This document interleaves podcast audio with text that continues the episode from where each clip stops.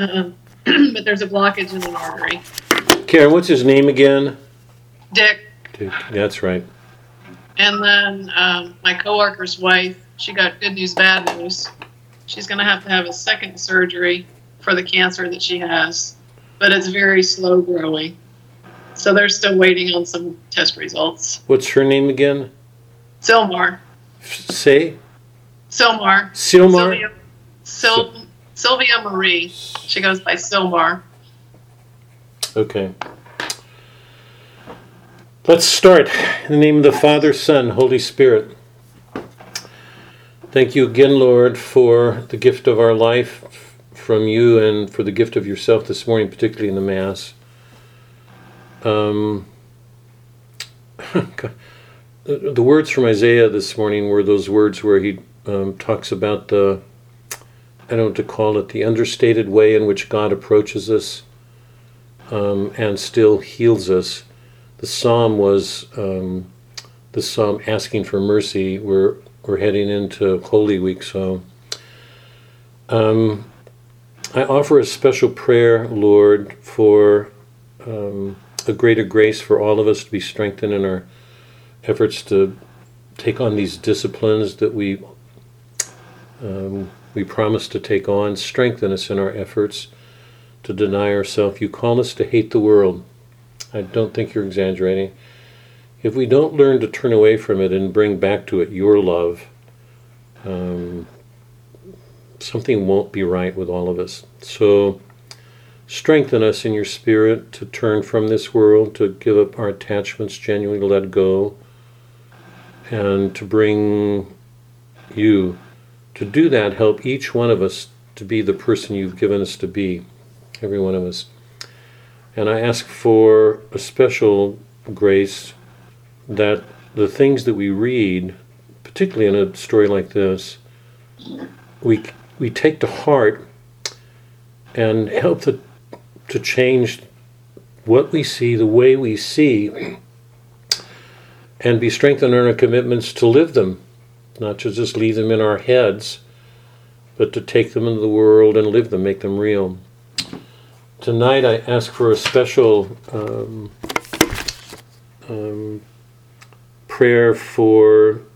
Um, sorry, Karen, your father. It's Dick. Yeah, yeah. God, this is getting. Dick, Yeah, F- for, he's got. heart problems. Yeah, watch watch over him, protect him. He's he's not young. Um, and he's got to be in good health from what Karen says, but be with him, strengthen him, help him to recover his health. Um, if there are serious problems, be with him, help him to recover from them, protect him too. And be with Karen, um, help her heart to quiet and be at peace with whatever happens. Um, um, um, Fillmore. Silmar, I know, God, I'm just, this is amazing. Um, She's got to have second surgery for cancer. this is Sue's, right? No, this is Karen's friend. Karen's friends, too. I'm sorry, you guys. Um, that's right, Karen, you asked for your friend. Um, we don't know what the results are going to be.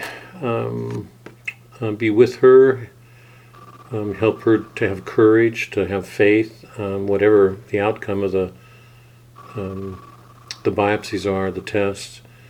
Um, be with her um, if if the news isn't good. Protect her, be with her, strengthen her in her faith. In all these things that tend to knock us over, that remind us of our weaknesses, help us to know that there's always some good in them that we don't see. Sue's. Um, the, the world is all of us are too much. The plague the plague goes so directly to these things. Help deepen our sight so that we don't just see the negative side of things. And um, Hirsch, Sue's son-in-law's father. yeah.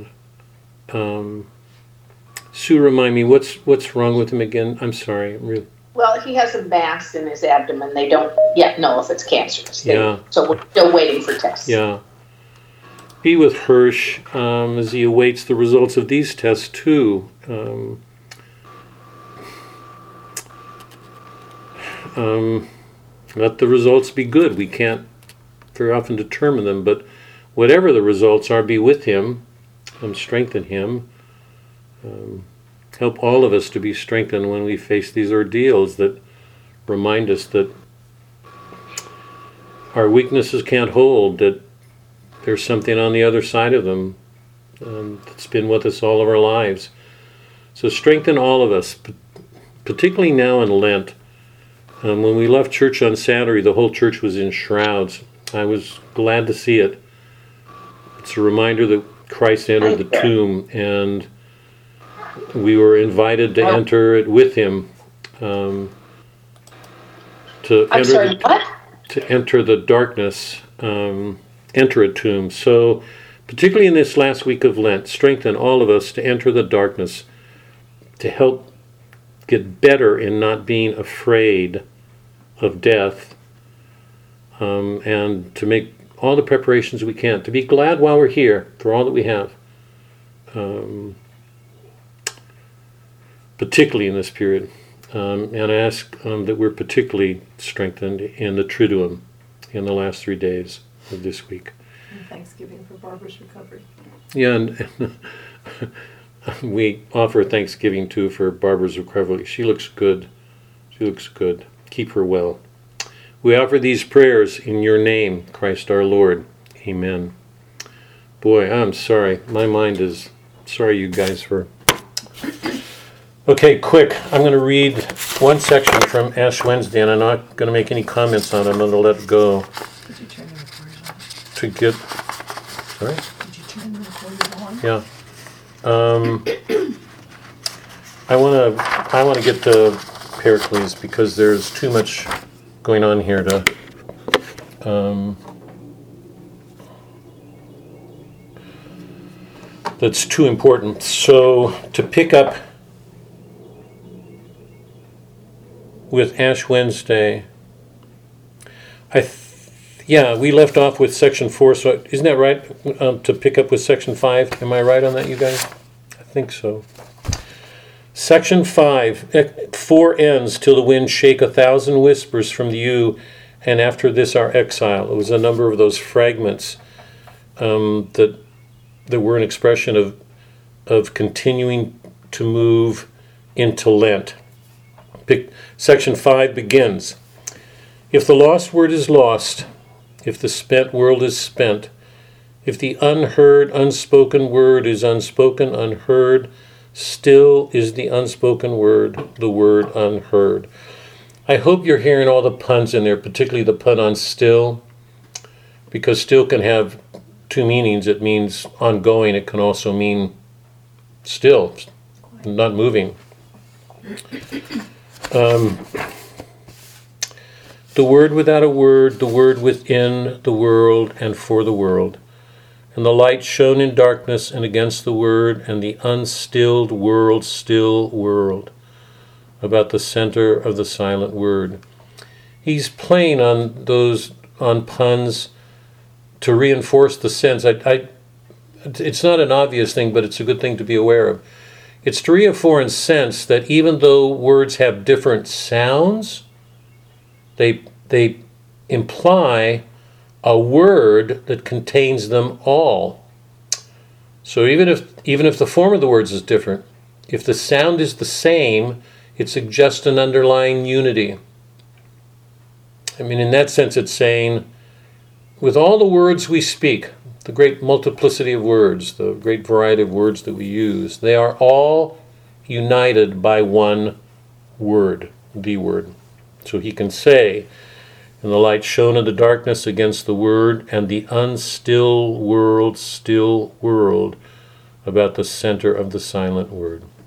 O my people, what have I done unto thee? Where shall the word be found? Where will the word resound?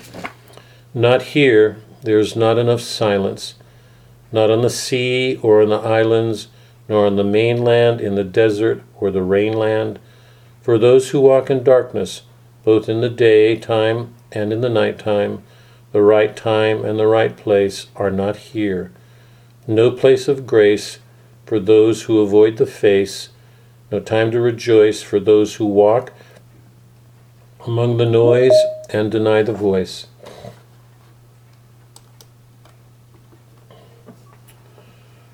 Um, will the veiled sister pray for those who walk in darkness, who chose thee and oppose thee? Those who are torn on the horn between season and season, time and time, between hour and hour, word and word, power and power. Those who wait in darkness, will the veiled sister pray for the children at the gate who will not go away and cannot pray. Pray for those who chose and oppose. I hope you're hearing all the rhyming and the punning because there are internal rhymes within a sentence, there are rhymes at the end of sentence. They're all suggesting that all these harmonies, these words lining up, are all, it's like bells going off that have a common bell. All these sounds that have some common sound. O my people, what have I done unto thee? Will the veiled sister between the slender yew trees pray for those who offend her and are terrified and cannot surrender, and affirm before the world and deny between the rocks in the last desert before the last blue rocks, the desert in the garden, the garden in the desert of drought, spitting from the mouth the withered apple seed. O my people. Um, I think instead of reading the last one, um, even though Lent is going to finish, I'm going to wait and read it after Lent. So even though it finishes, it's a Lenten poem, and um, Lent will be over when we read it. I'll I'll hold the pen. So okay, let's start. Hi, Fred, Francis. Glad you're here. Um, I'm going to start by making um, a broad overview overview generalization.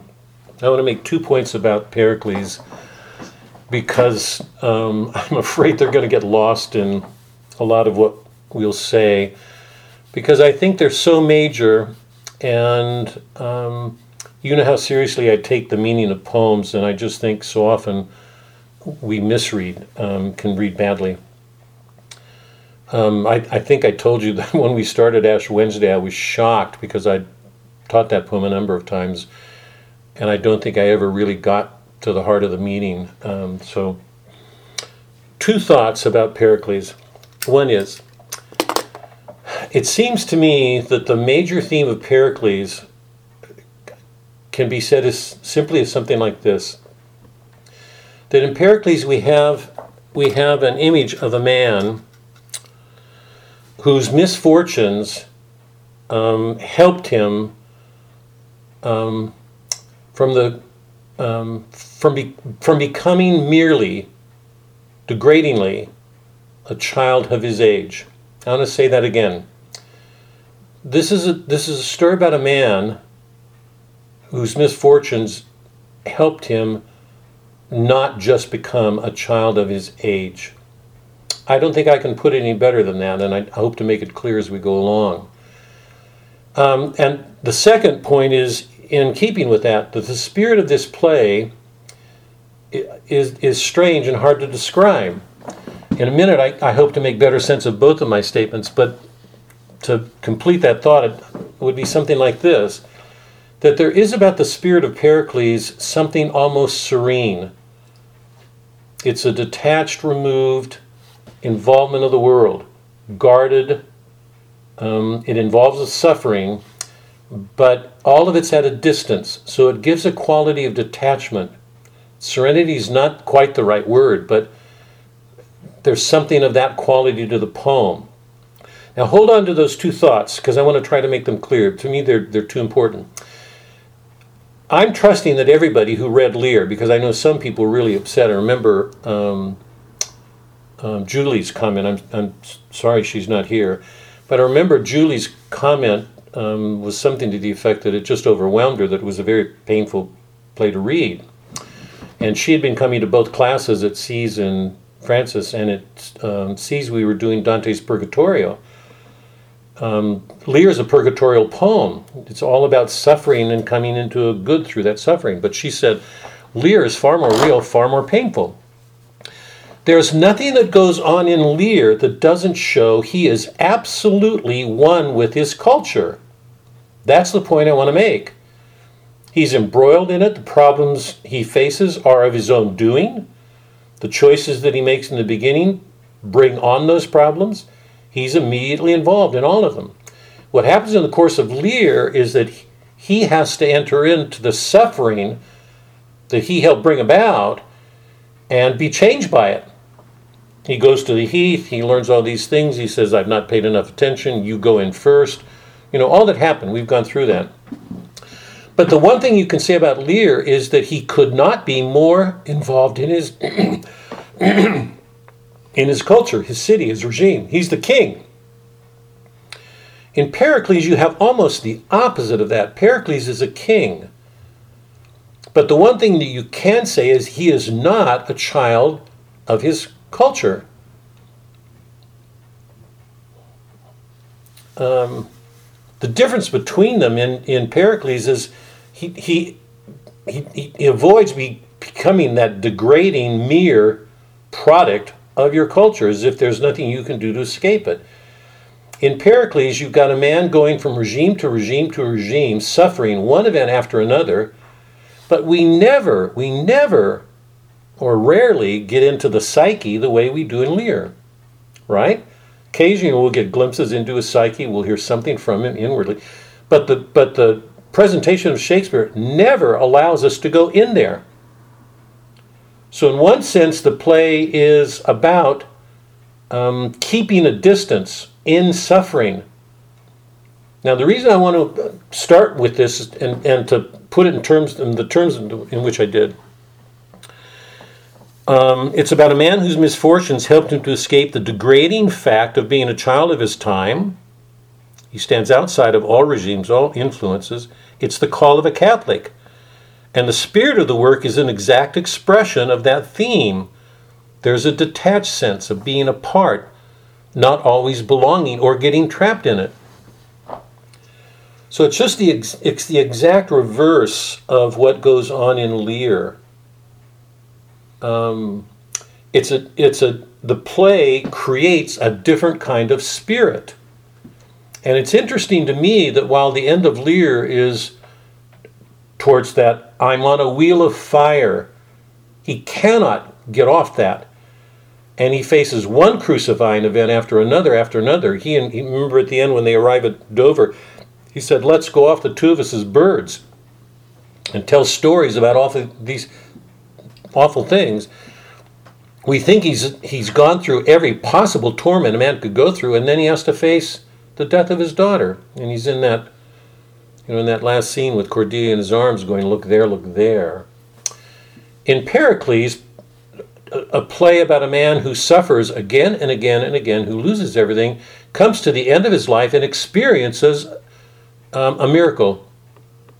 It's the only play I know of that I'm aware of, of all of literature, even Dante, in which a man has a mystical vision which he experiences concretely, not in his head. He's not talking about truth, it's not an abstraction. He is there, present. He is put to he is he is given rest by his experience of the music of the spheres. They quiet him. And interesting, I'm going to come to this. I don't want to I don't want to give it away right now, but he has that experience of the music of the spheres. No man in literature except Pericles has done it that I know of. And yet it's not the end. Nobody has it. He has it alone. Nobody is present when he does that. He goes to sleep. They all leave the room, if you remember. And yet, in that dream or in that experience, that mystical experience, Diana comes to him and tells him, "Go to Ephesus or Mytilene or no, the Ephesus, the to um, Diana's temple.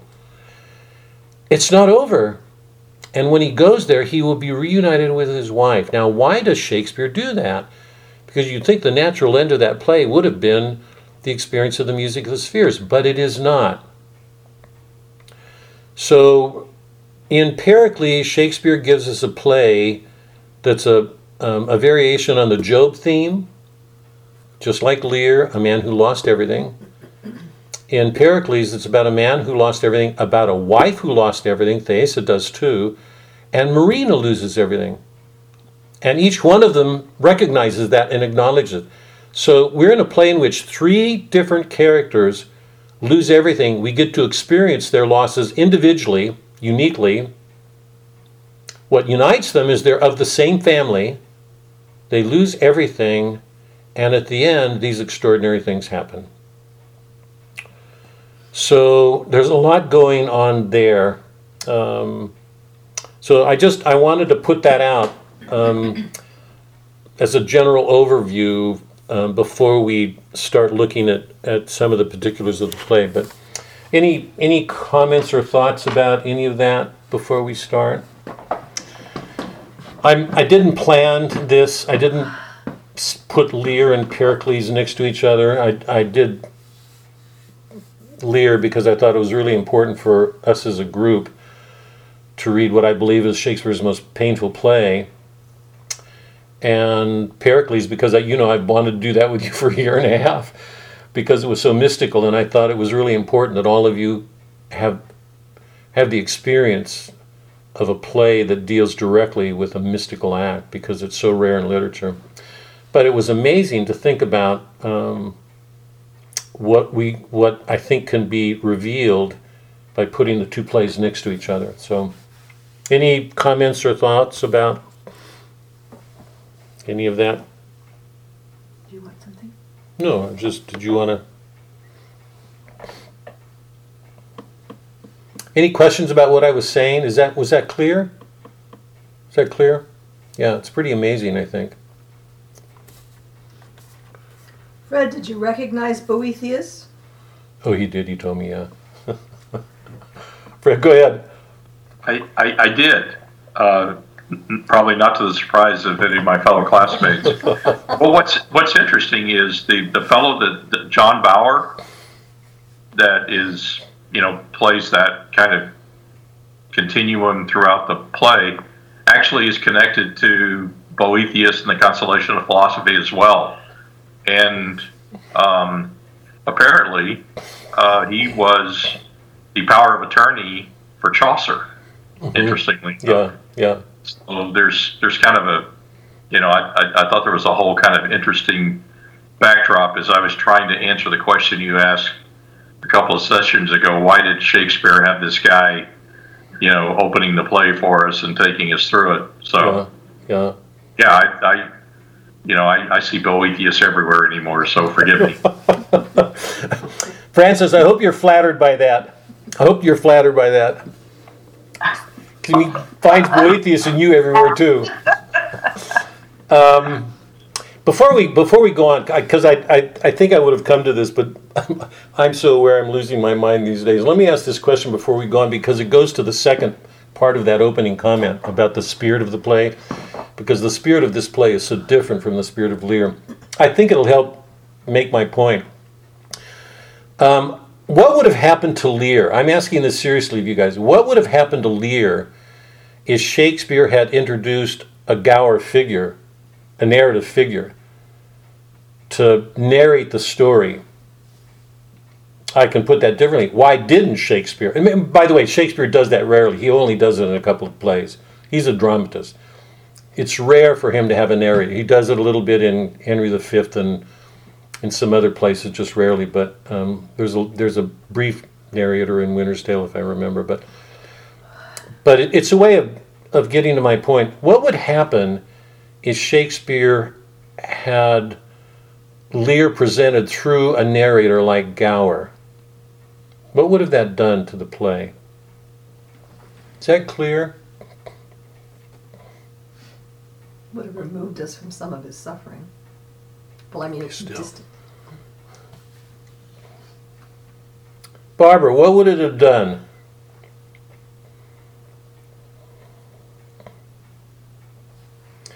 You guys unmute when you. I muted you all because there was some noise in the background. I'm sorry, Barbara. Did you do you have a thought?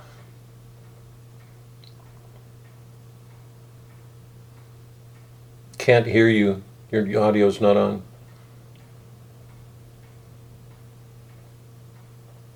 That's okay. Anybody? Anybody? Jeannie?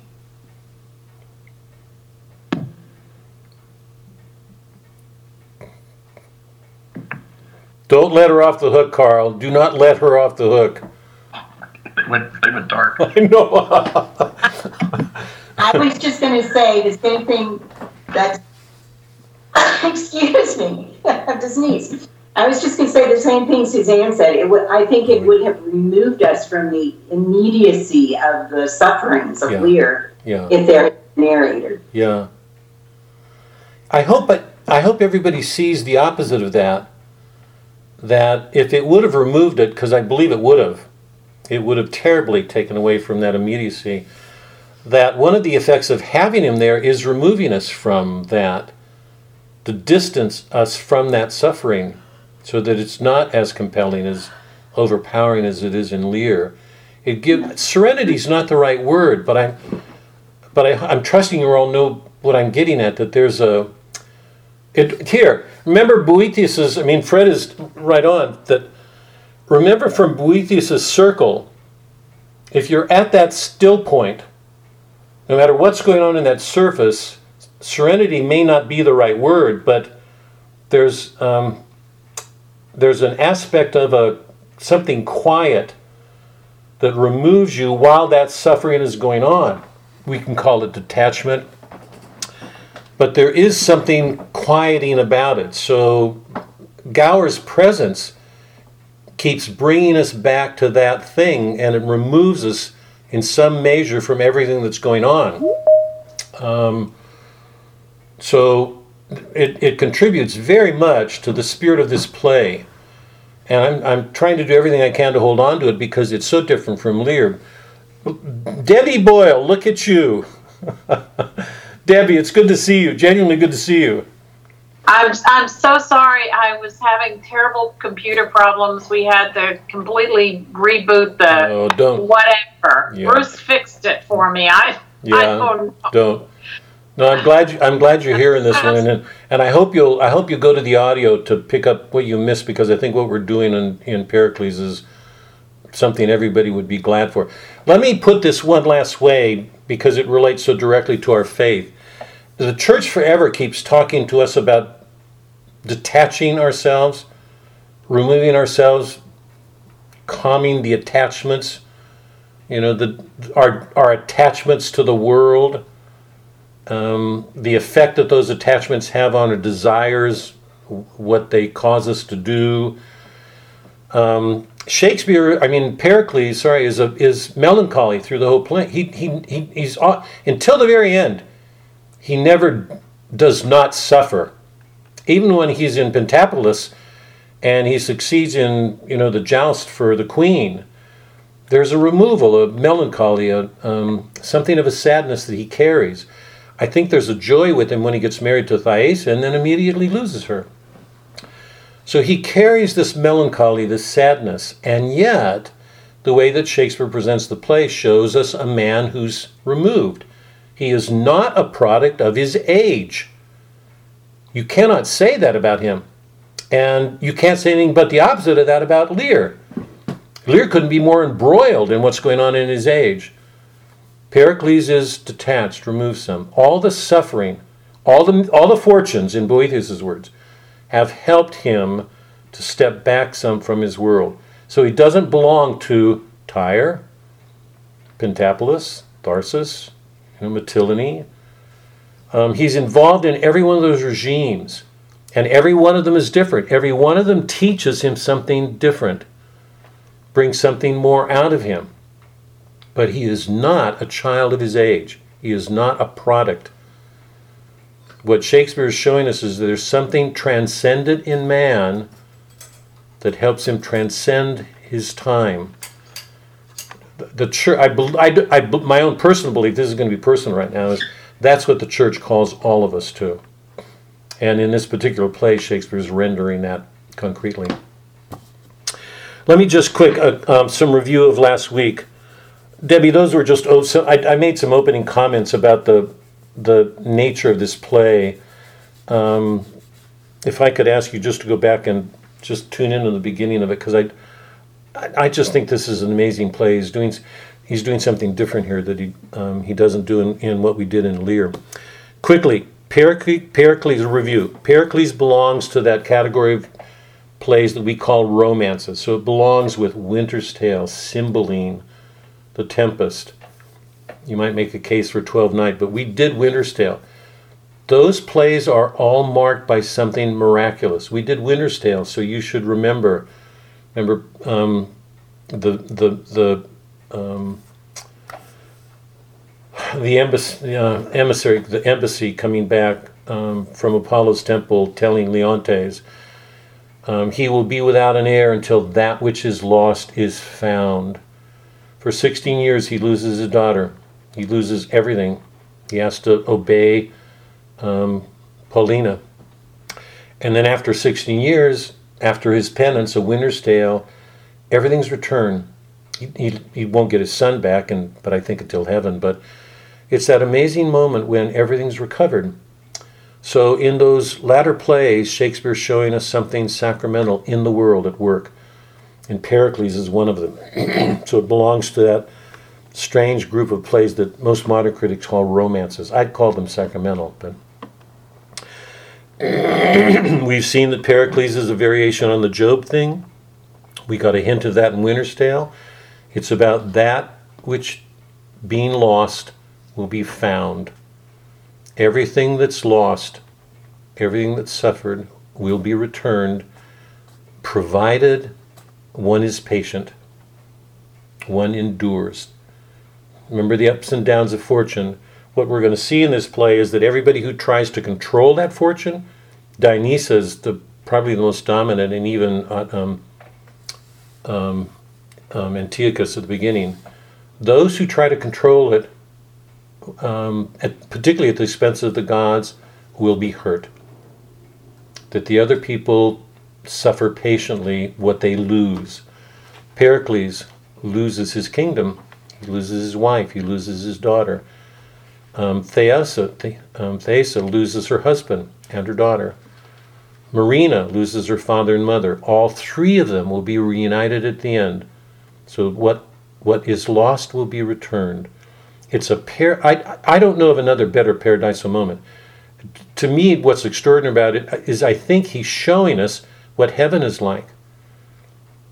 That when one en- one enters that condition, it will be nothing but joy and surprises. That all the things that were lost will be there. Where else would they be?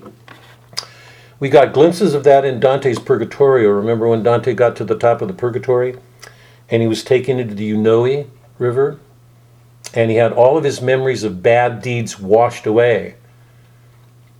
Or I mean, in the in the uh, Lethe, the river of Lethe, in the Eunoe River, he had all of his his memory of good deeds restored. So when he entered the heavens, he brought with him this extraordinary sense of joy at the goodness of creation. Remember, he'd lost all the bad things. He'd gone through purgatory. He's ready to ascend the heavens. Shakespeare doesn't give us that scheme. Shakespeare's a modern world, but he's put us in a play um, whose ending takes us to that paradisal moment. It's an inexpressible joy of having seen all the things you loved. Um, they will be returned. Um, in in character terms, remember, in some sense, the play implies a growth, but Shakespeare doesn't go into it. In in this play, because he's far more concerned about that recognition scene at the end and the um, the reuniting of the family, he doesn't go into depth in any of his characters. So his his treatment of character is to simplify all of them. We don't go into them the way we do in Lear. What we do know, I think, is the beginning of the play it's hard to prove this, but I'm hoping everybody will take my word on this, is that there's too much pride in Pericles for him to go into that that ordeal scene, assuming that he can prove the riddle to win this woman who's so beautiful, and then discover that um, um, this beautiful creature is having incest with her father. So, in a sense, we the play starts with a man who has some pride, even though Shakespeare doesn't make anything about it. and learns to suffer again and again and again and again, and in a way that will lead him to this this amazing mystical vision. So even though there's not a marked character development, I think it's implied it's there. Okay. Um, um, I'm trusting everybody will remember all the regimes. Antioch is the place where it begins. Remember, he comes from Tyre. Um, he goes to um, Tharsus, and um, after he leaves, he's blown off course. It comes to Pentapolis. He's lost his crew, his ship. It's there that he um, he wins Thaisa in the ordeal, and when they leave to return, um, the storm comes up again, and they have to throw Thais overboard, thinking that she's dead. He takes um, uh, Marina to um, Tharsus and asks Cleon and Dionysa to raise her, and they do. He re- um, he goes on, um, and eventually he goes back to Tyre, and will um, will know that it's safe to return to um, Tharsus, and goes there to get his daughter. But when he gets there, he learns from Cleon and Dionysa that she's dead. He doesn't know that um, Dionysa had her killed or thought she had her killed.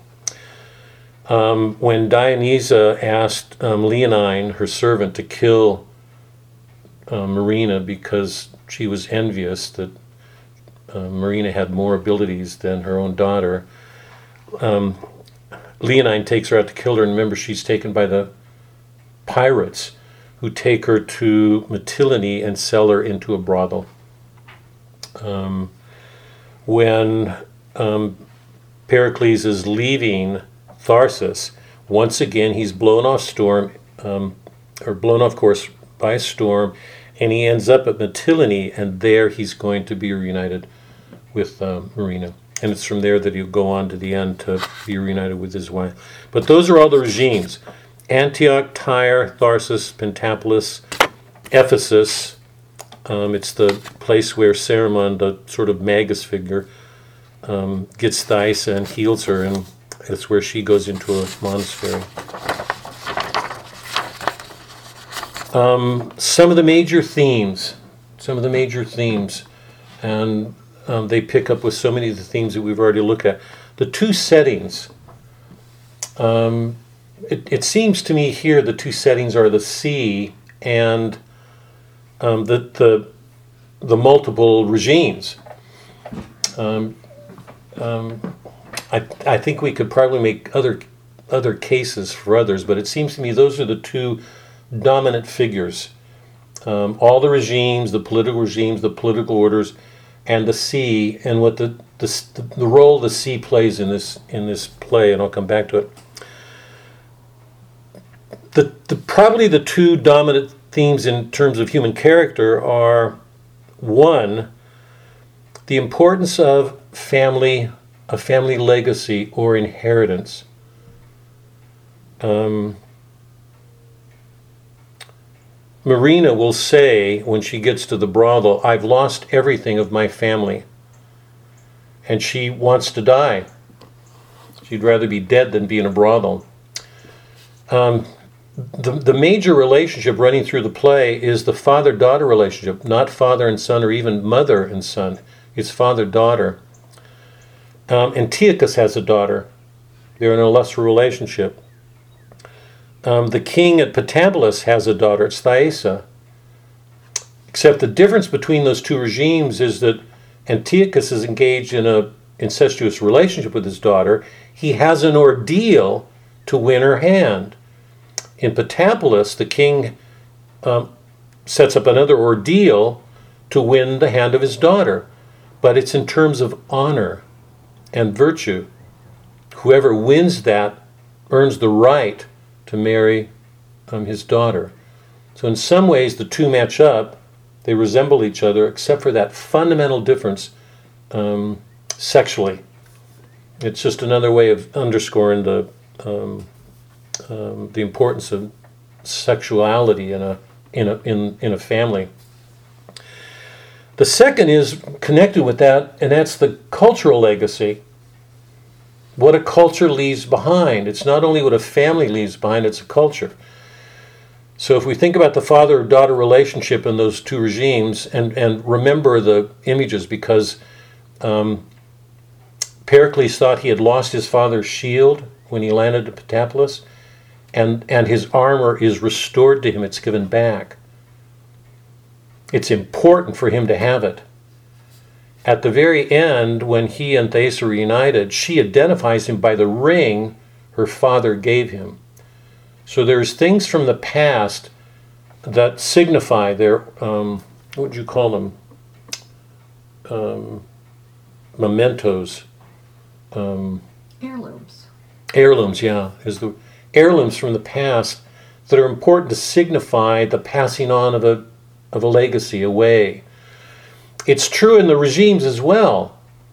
Whether the regimes um, have a legacy to, to, to pass on depends on how their rulers do.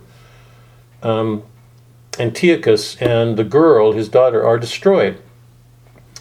And we know that um, Cleon and Dionysa are killed by their people. Once the people find out that found out, found out that um, Dionysa killed Marina, they burn the palace.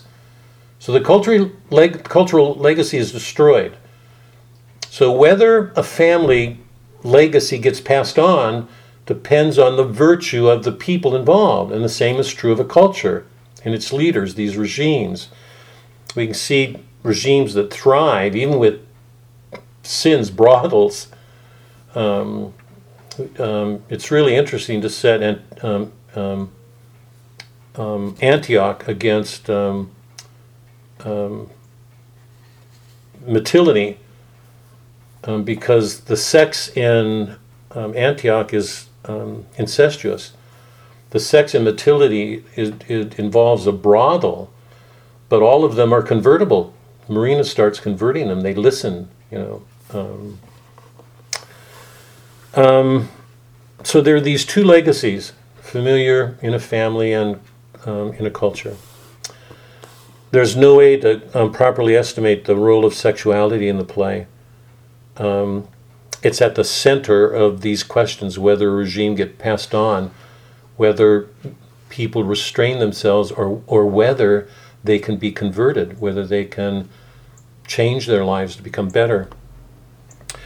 The role of fortune um, there's um, there's no way to um, to emphasize the importance of. And I want to take a minute with you guys here just um, to get a break because it's um, it, it's it's so crucial to the play.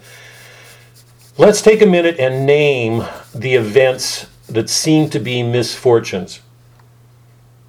This play is pure Boethius.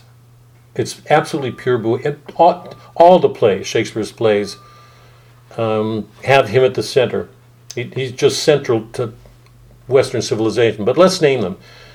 What are the events that seem to be misfortunes in the play? Can we name them? Take a minute for them. Let's get them out. Somebody besides Fred. He, he, he's become the Boethius expert in the class, and I want to ignore him for. Tracy, name some before Fred jumps in. Let's get these out. Well, maybe that he Pericles was unaware of the um, what he was going to find out in Antioch, and he consequently uh, was his life was threatened. He was running for his life. Yep. That's. I think that's the very first one. He didn't go there thinking any of that would happen, and finds out it does. It it absolutely changes the course of his life. What are others? His shipwreck on Tharsus. Yep. Which one? The first one. the first one. Den- Karen, identify them, can you? What do you mean? Distinguish Identify- them. Well, because there's a, there's several of them. Can you identify them? Um, the one where he meets his wife. Right. The first one when he's leaving Pentapolis, he's married. That's the. F- What's the next? Am I getting this right?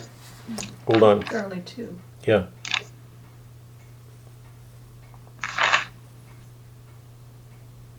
Sorry, I have to look up the locations.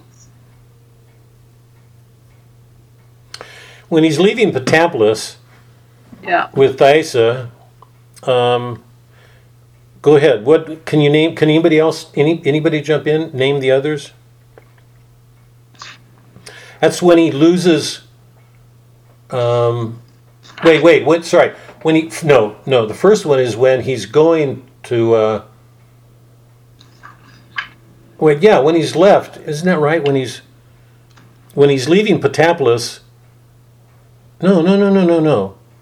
After leaving Tharsus, he loses his ship and he's washed up at Pentapolis. That's the first one. The second one, when he's leaving a year later, when Thais is pregnant, and he's leaving, right? Mm-hmm. And he has to throw Marina overboard. No, not Marina. I mean, sorry, Thaisa. Fred, I'm glad if you'll help me out here because I. That's two. There's He still. also has to leave Pentapolis with Thaisa before she's able to have her baby because he has to reclaim his his reign. so Yep. there's this kind of it's not mutiny. That's not the right word. What was it?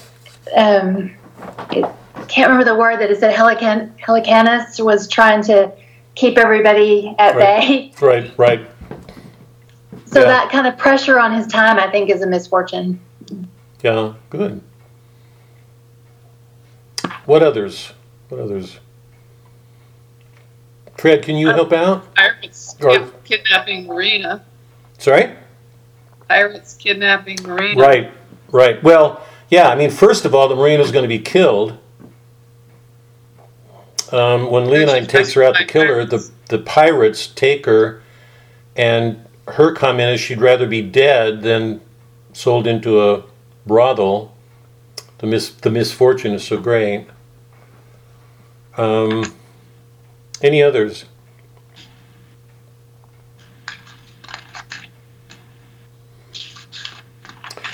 When Pericles goes to get Marina at Tharsus and doesn't know she's dead yet, and learns that she's dead, and he leaves, he's blown off course to um, Mytilene. And it's there that he's going to, well, I'm going to wait on that, but anyway, you get, you, I think you, everybody gets the drift, yeah? There are all these misfortunes. Um, every one of them, every one of them is the occasion for something better, ultimately. Um, remember, one of Boethius's arguments is that, that God is behind all things, and what appear to be misfortunes aren't. It's God working things out, and if people will only be patient.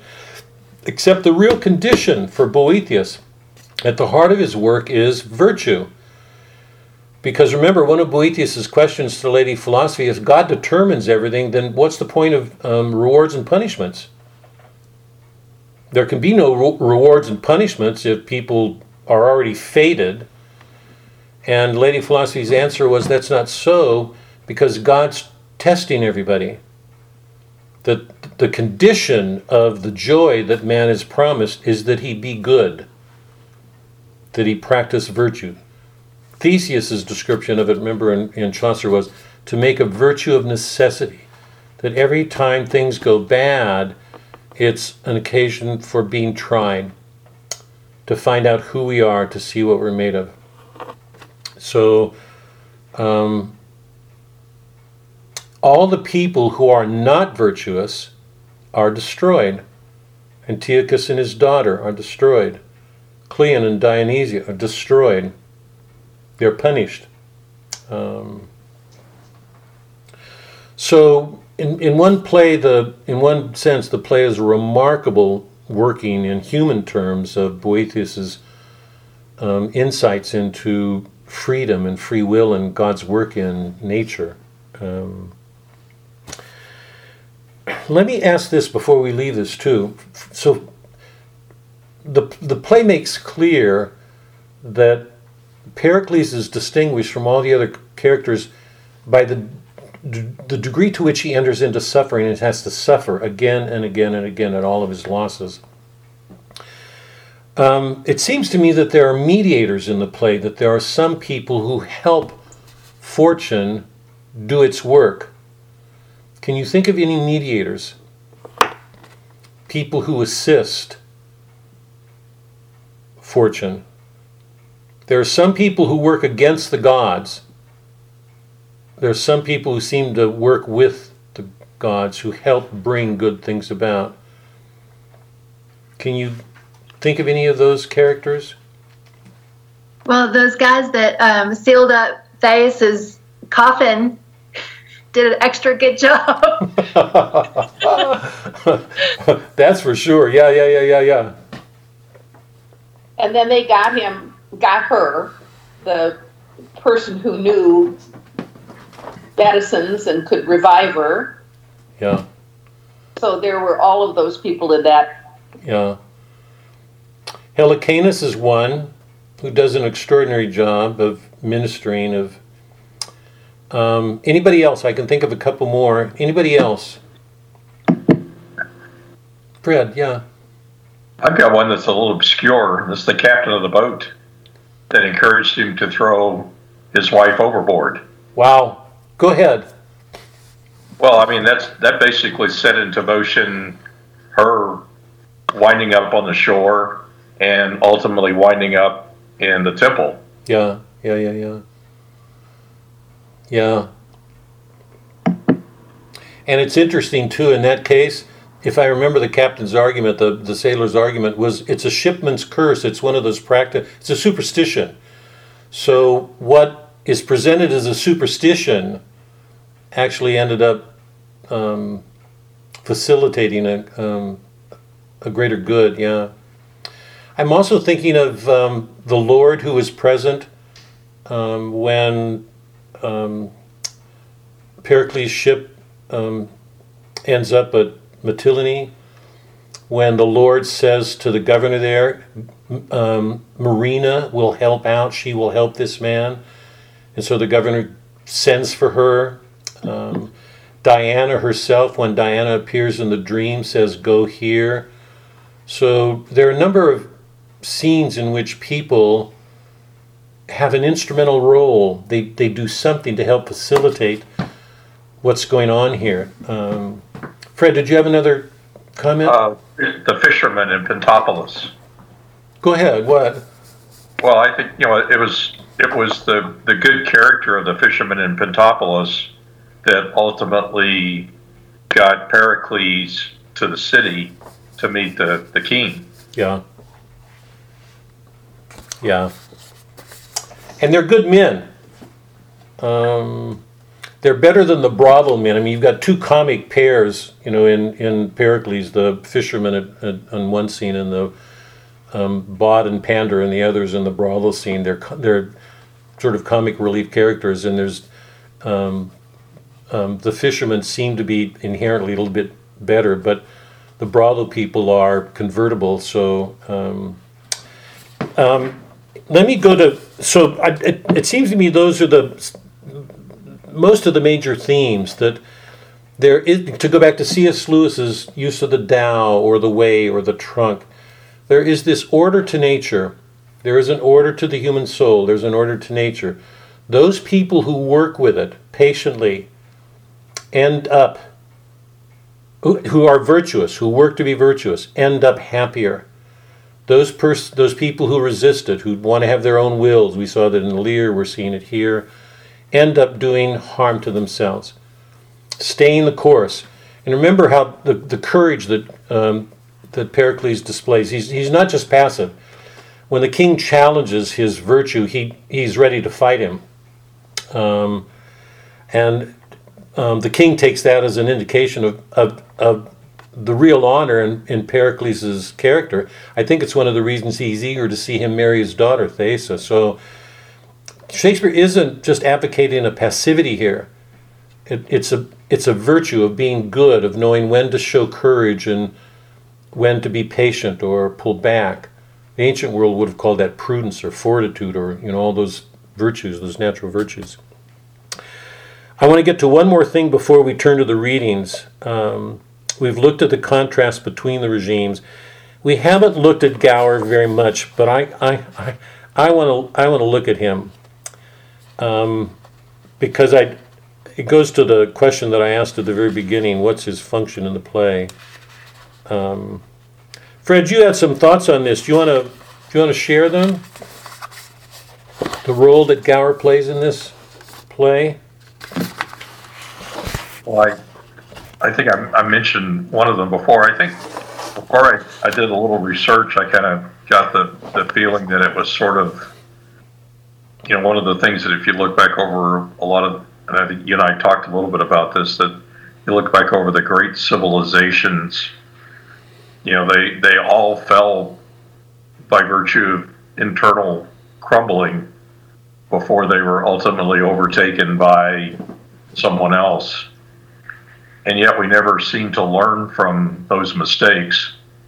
And I would argue that America is going through some of it, you know, even now. And so, one thought was is that uh, Shakespeare brought what in, in at the time of this play was a character that probably his audience knew very well. Uh, he was apparently very famous in his own time. Um, his I, let me see if I can remember the name of the plot, the the work that he did. Um, Confessio Amantis, which I guess is Lover's confession. And actually, there, Good there's some you. people that look at. I think it was the the eighth story of that series Yep. that had a lot of Pericles in it. But he also he was, you know, fairly famous in his time. Uh, he and Chaucer hung out a lot together, and so you, you kind of got the feeling that maybe Shakespeare was pulling something out of the someone out of the past that the people that he was doing the play too would recognize, and and maybe that message was, you know, let's unlike others that have gone before us, let's learn from the past, because as everybody knows, England was in a lot of turmoil at the time of Shakespeare. So that was just you know one thought, and then I just when I went back and did some of the research, I thought it was pretty interesting that uh, Boethius played a large part in a lot of the work that John Gower did, and clearly it's present in, in a lot of Shakespeare's work. But anyway, that was the Yeah. connection that I made. Yeah. That's really good, Fred. Anybody else? I think there's a there's he's a multi-dimensional character. We can laugh him off because he there's a um, he seems to belong to a ancient past and not of Shakespeare's time. But um, as I suggested earlier, I, I think his presence does a lot to form the spirit of this play. Um, but anybody else have a thought on Gower?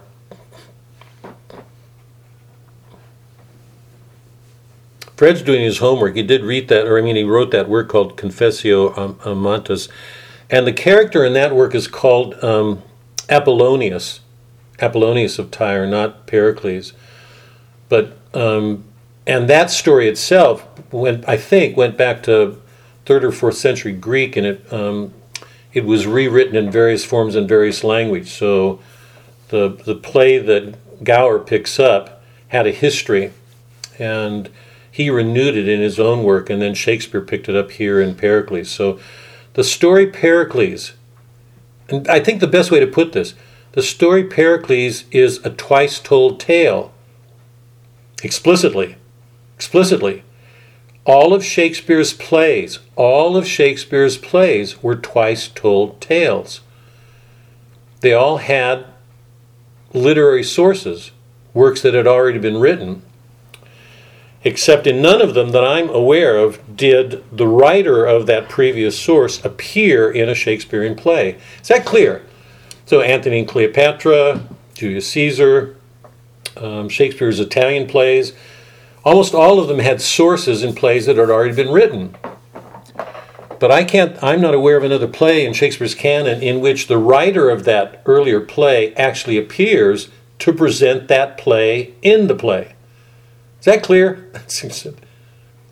so what Shakespeare's doing here is um, is not insignificant. Any other thoughts on what he's doing?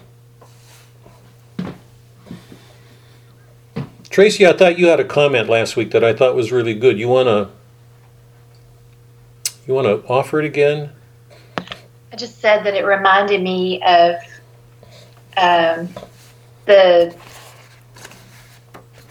reminded me of Christ being being before the beginning, you know, bef- at the beginning of time or whatever, however you want to say it, before he came into the world. He was. He was. oh boy, yeah, wow.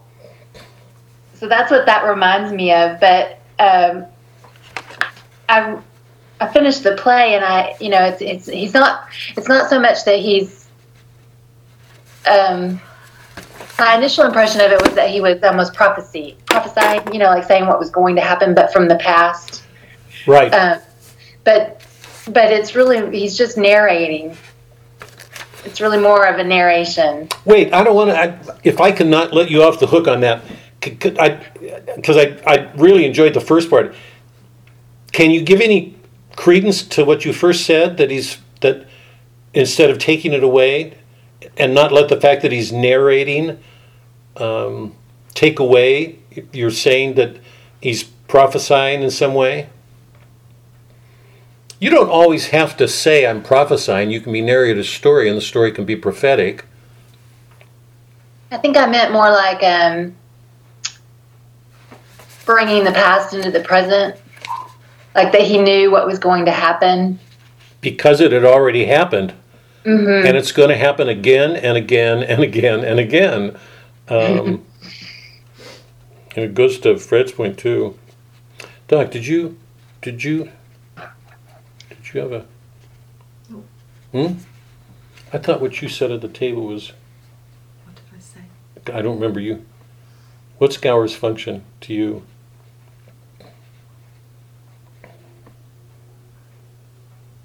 Why, he's narrator. Um, he comes from the past, so he knows what's going to happen. Um, I don't remember Yeah. saying. I think I'd, I, I may be just repeating um, what everybody's already saying, but let me just so that to give it focus because I think it's really important. Gower's narrating a story that he'd already written. He's telling a story that was already told before. The story that he told had been written before him. It goes back to, I think, third century Greece and took different forms throughout history.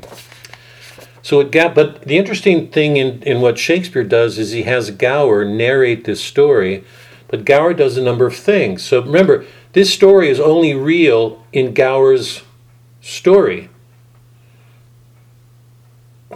I, I want to be really careful here because this is so obvious, and I think people can. In typical drama, people just speak in their own voices. The drama's on stage, right? Nobody's narrating it, it's there. It has an objective reality in itself. In a narrative, that's not true. This is so fundamental, and I just, it's, I, I don't want to, I, I know this probably is, may seem silly, but it's so obvious that most people overlook it. In a narrative, a story only has a reality in the speaker himself telling it, it exists in him. When Jane Austen tells her story, we read it as if it's objectively real, right? But it's not a drama, it's not on stage being presented objectively before eyes. It's being it has a reality only in the sense that it's being told by somebody. So it exists in that person. So Gower is telling a story. He's narrating this. He's giving it to us, the audience. And in doing that, he's taking us all over the world, or at least the Mediterranean, eastern and western parts of the Mediterranean, largely the eastern parts of it. So he's taking all of us around the world to visit all these places, and he's taking us across time. And he's doing it through an archaic language. This is something of his old Middle English 200 years before Shakespeare, because he, he was born, I think, about, I think, 1330, and he died around 1400. He was a contemporary of Chaucer's. Now, slepe is slack a hoch the root, no din but snotters about the hosa. Make louder by the o'erfed breast of this most pompous marriage feast. Now, I tried suggesting this last time. It doesn't have that that strong a accent, I think, in what Shakespeare does with him, because I think Shakespeare is bringing him into the present. But there's something still archaic about his language in the first act when he opens. To sing a song that old was sung, from ashes ancient Gower come, assuming man's infirmities to glad your ears and please your t- eyes. I don't know if you hear the difference, but he's writing in iambic tetrameter. There's only four feet per line, four feet. It's a shorter line. It's more conducive to comedy. The longer a line, the more it approaches a tragic rhythm. So there's something even comic in his feet. Now hold on to that word in his lines. Um, going over to if um, it's Act Four. Um, the chorus forty-five. Hold.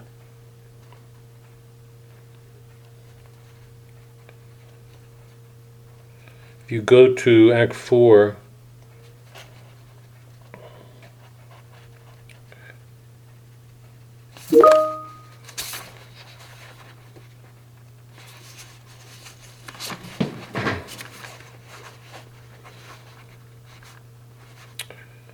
Sorry for a second. Let me get this.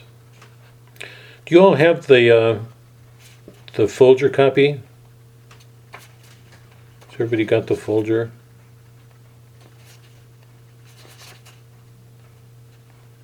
Oh, Robert.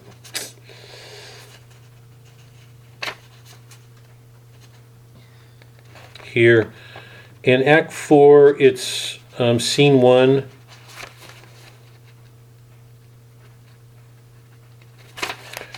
In our work, it's it's page one fifteen, but it's Act Four, the very beginning.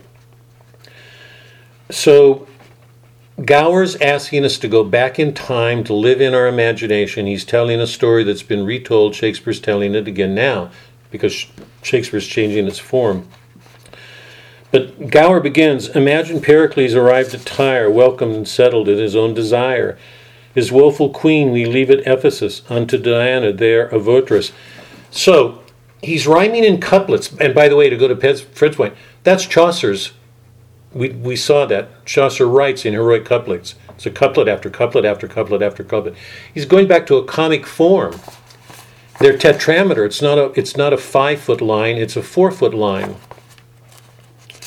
So the very spirit of it is lighter, more comic.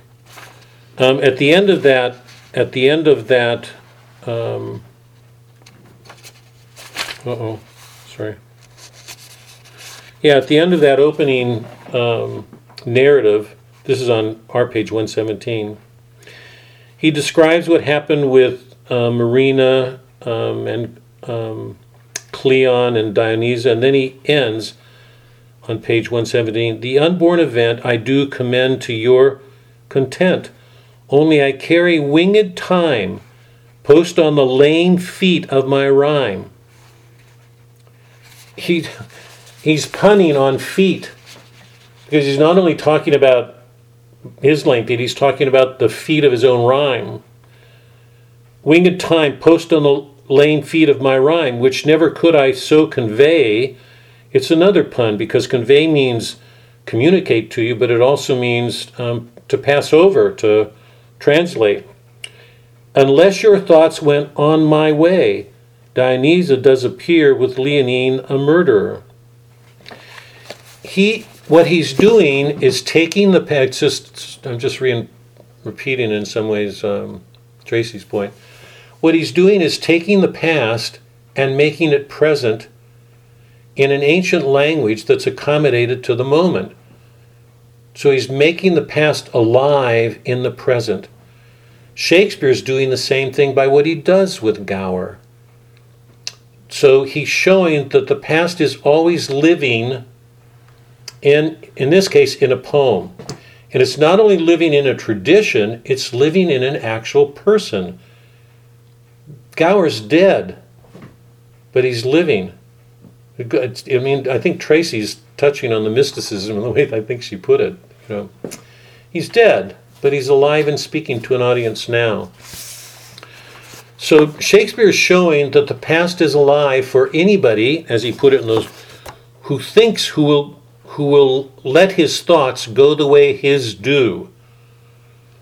So one of the challenges implicitly he's putting to us, it's like a prophet, is will we get this play? Will we take it in? Um, um, will we give it its place to do its work? Let me stop here because I want to turn to some readings. I want to look at the end. Um, if we had more time, I would love to look at the brothel scenes in what Marina does um, because they're so good. She's she's a wonderful young woman. She's so um, what's the word? You know, she's so feisty in a in a gracious way. Um, she's a, a beautiful creature. Um, all that she does there is a pleasure to watch. But any comments before we look at the end? Because I, would like I would like to read um, what happens at the very end of the play so that we can have a better sense of what exactly goes on there. Any comments or questions about anything going on on, on any of this, the themes or Gower's role? Or Fred, did you have do you have a comment? It's almost um, just a, almost a question, I guess, but it's almost like Gower speaking to us from the still point. Yeah, yeah, no, it's good. Francis, I would begin to worry about him right now. No, I just no. I think you're absolutely right on. He's I- been worried about me for 46 years. No, I I think you're absolutely right on. You want to flesh that out some? Can you flesh it? I think it's such a good point. Can you flesh it out?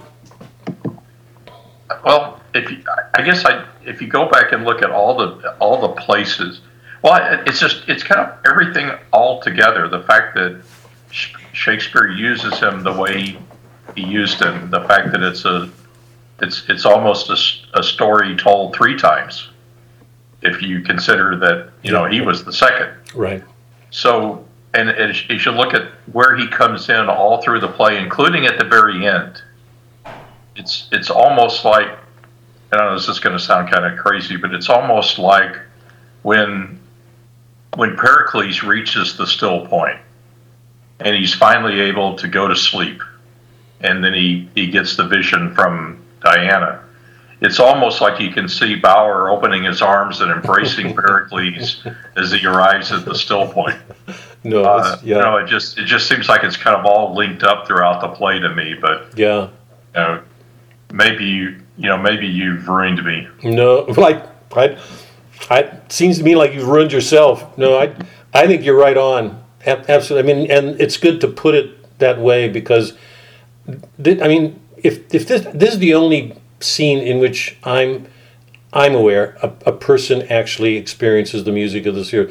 Dante Dante, I think implicitly does it, but there's nothing made of it in the Paradiso. Here there is, and I don't think there's any way to see it except as a still point moment. He's there, you know. Um, so I think you're right on. Here. Can we any any other questions or comments about what's going on with Gower or any of the scenes?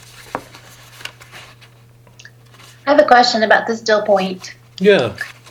Like, where did it come from? How did Dante know about it? I mean, Shakespeare knew about it from Dante, maybe, but how did he know? Where did it come from? No, the the I mean the the source for Dante was Boethius. Boethius? Yeah. I mean Boethius is explicit. If you go back to um, I think it's How did he come up with it? well here, okay, that's where I was gonna go, Tracy. I, I think the first um, our formulations of it are are Plato- from Plato in in um, understanding the, the role of the forms in knowledge. Um, I don't think he uses it quite that way, but but I think the ultimate source is there. But I don't think it's we get its clearest formulation until Boe- it's it's there in Plato. It's there in Aristotle. The the for Aristotle, it's the um, the unmoved mover. If you think about an unmoved mover who's at the center of everything, the cause of all things, that's a still point. That's gone. So it was first there in Plato and Aristotle, but it takes an explicit form in Boethius in our work because if you remember at the end, when um, he's he's finally answering that question about fate and free will, he uses the image of a circle, describes the circumferences moving, and that's fate, and the center is the still point, and the still point is God. So it's explicit there. And that whole idea of fortune rotating was one of the most important motifs of the Renaissance. All the Renaissance thinkers um, used it Be, for, for the reason that Fred mentioned a, wh- a while ago. Copernicus, the Copernicus has done his work. It's a radical change going on in Western civilization. The Reformation has taken place. There isn't anything that isn't questioned. Everything is turned upside down.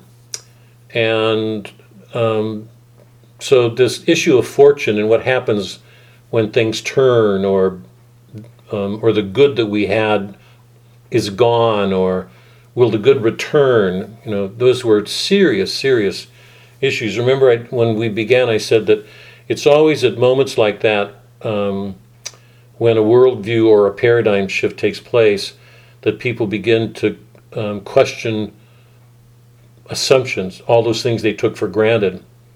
Painful times force us to question things, to look at the why of things, and so that still point image was not a small one. And you know, I'm, I'm trusting that everybody saw how important it was for Lear. It's actually used repeatedly, the image of a wheel, and it permeates this play. Uh, What about the music of the spheres? Same thing. I mean, that's Platonic, explicitly Platonic. You, we saw it in Dante when we did Dante, the music, the all the spheres rotating with each one of their notes. Um, but that's Platonic. Um, Boethius knew it. Shakespeare knew it.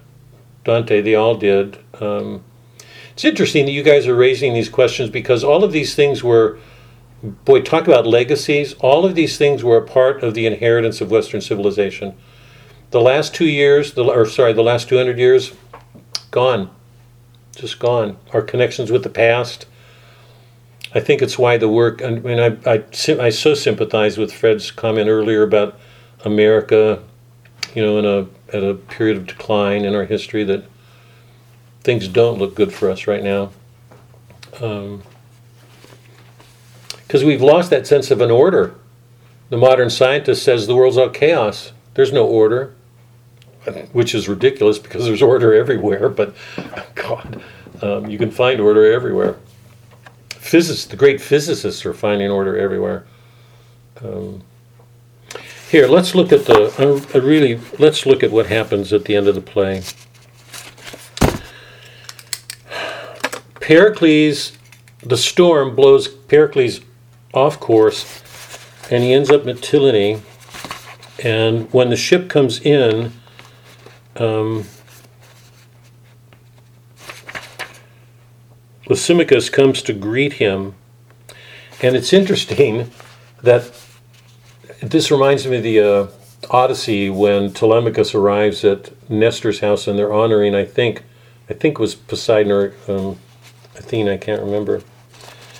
When he arrives, all of the people there are are um, are engaged in rituals worshiping Neptune, the god of the sea.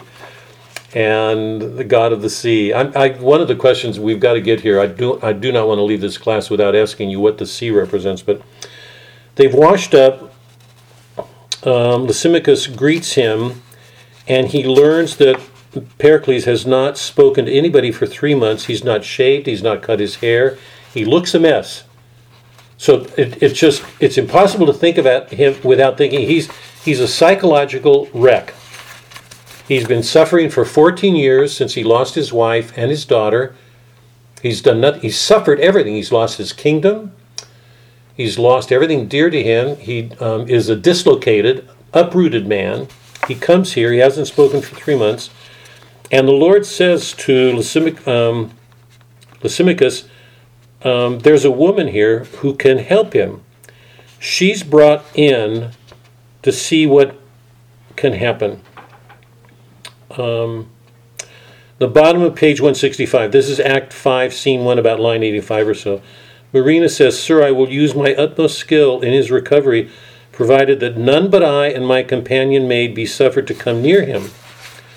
Lysimachus, come, let us leave her, and the gods and the gods make her prosperous. Think about the characters who recognize the gods, appeal to them, and work with them, and all those characters, once again, who defy them or who ignore them. Leave her, and the gods make her prosperous. So he leaves. Marina starts singing. Lysimachus, he comes forward. Marked he your music? Did he hear it? No, nor looked on us. Lysimachus, see, she will speak to him. So she speaks. Hail, sir, my lord, lend ear. Hmm. I think it's probably the first sound of him in three months. I am a maid, my lord, that ne'er before invited eyes, but have been gazed on like a comet. She speaks, my lord, that maybe hath endured a grief might equal yours if both were justly weighed. Her first appeal is to say, the griefs that I've experienced may be equal to your own, because she's lost everything. The wayward fortune, there it is, did malign my state. My derivation was from ancestors who stood equivalent with mighty kings, but time hath rooted out my parentage, that theme of a lost inheritance, of losing everything that came before. To the world and awkward casualties bound me in servitude.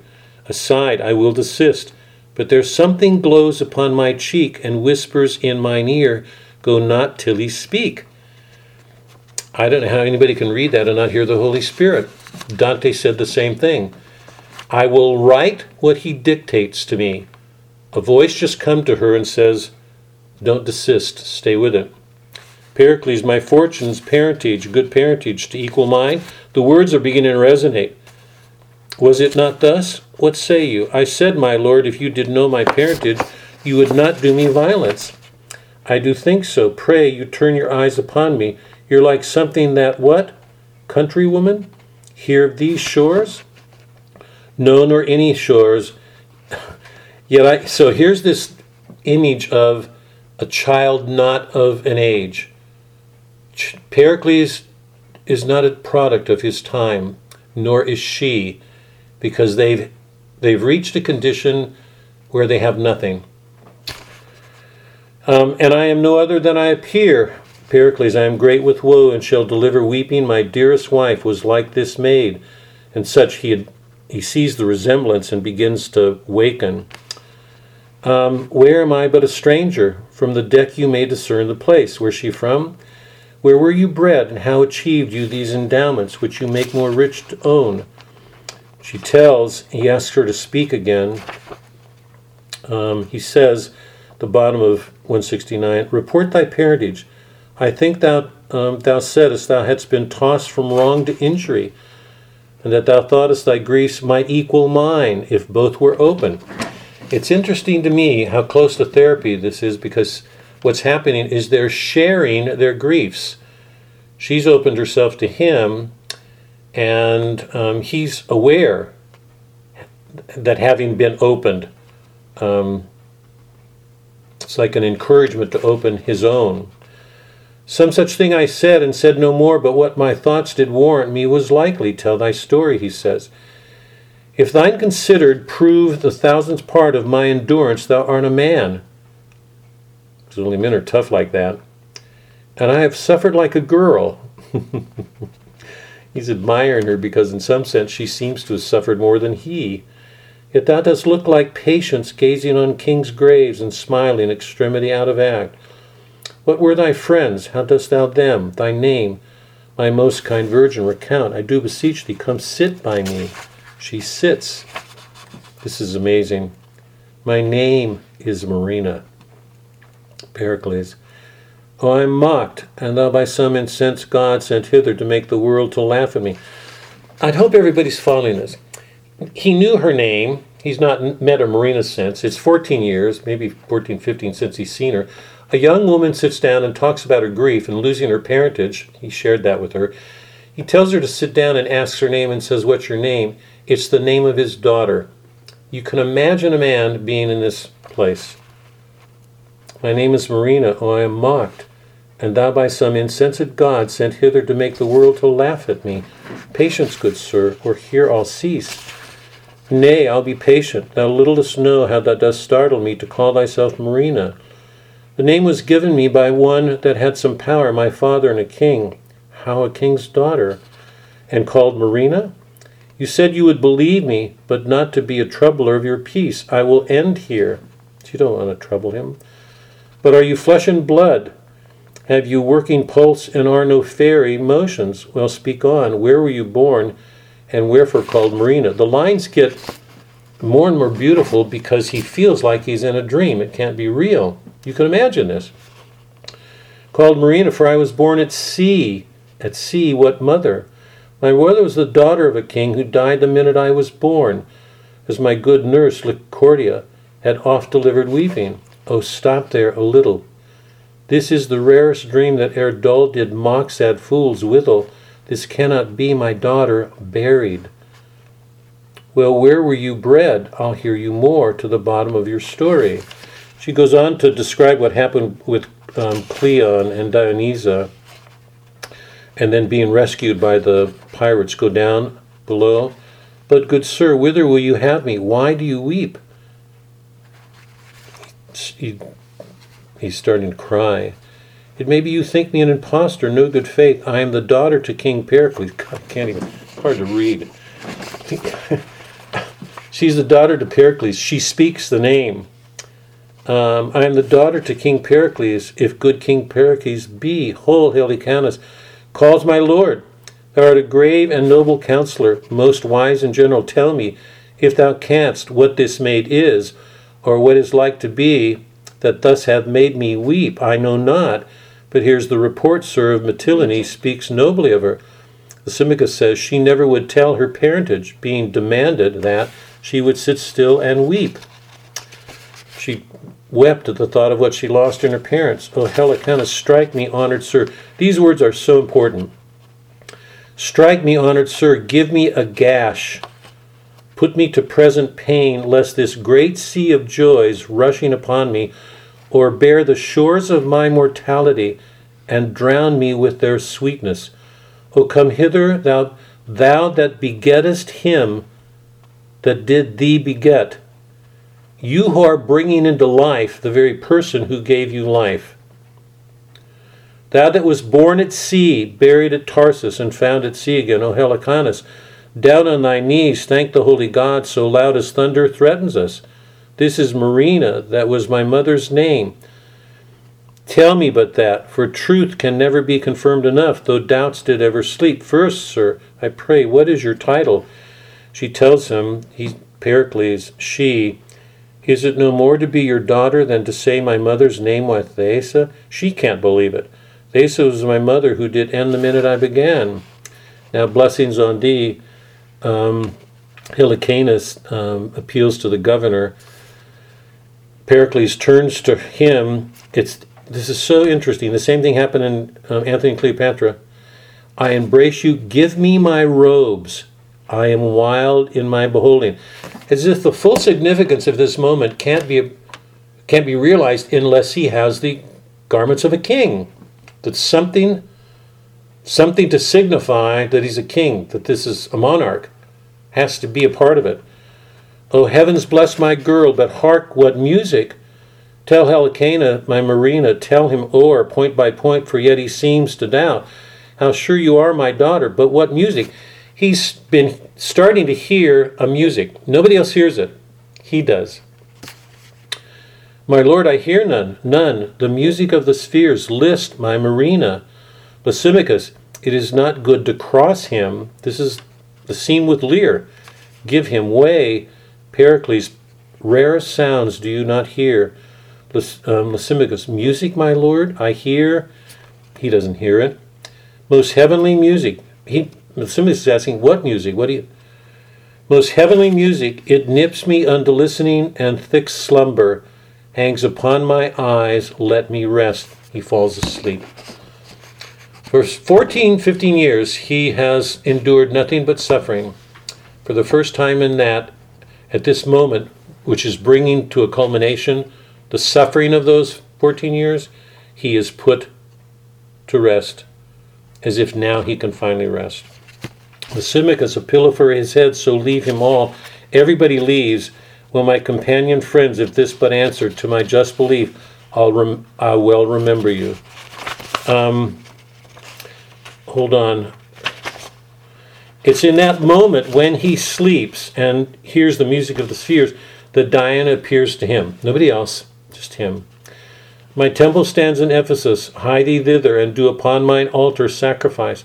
There, when my maiden priests are met together before the people all, reveal how thou, see, did lose thy wife, to mourn thy crosses with thy daughter's call, and give them repetition of the life, or perform my bidding, or thou livest in woe. Either do what she says, or the suffering will continue. That is, he has to tell the story again. Do it and happy be my silver bow, awake and tell thy dream. He wakens Pericles, celestial Dian, goddess Argentine. I will obey thee, Helicanus. He sets off um, um, to Ephesus, where he will go to the temple. Let me stop for a moment. Any comments on that scene and what it means? And um, what for, for just for a moment, because we haven't talked about what is the sea in this story? Marina is named after the sea. The sea has been the source of all the major turns of fortune. Initially, they seemed all bad. So the sea, like the heath or the forest, is um, a major image. It's particularly important now in the scene with Marina because she's named after it. Um, she is his daughter, and they're reunited. But any thoughts about this scene and the importance of the sea, what the sea means in the story? Fred, go ahead. Well, for me, the the sea is is basically the wheel of fortune or fate. And every time you, every time as you go through the story, every time he talks about getting on a boat, you say, "No, don't get on the boat." uh, so if you kind of look at this thing as a faith journey on his way to getting to the still point, you know, you in order for him, in order for him to get to the next step, he always has to go to sea to get there. And for me, it, it's it's it's the wheel of fortune. It's it's fate, and he has to he has to go out there and experience whatever that next event is for him to move to the next step on his way to the still point. Yeah. Any other thoughts? Debbie, I'd love to hear your mind on this. Haven't heard from you in too long, in too long. Just actually want to hear your voice, but come on, what's your thought on this, the sea? Any thoughts?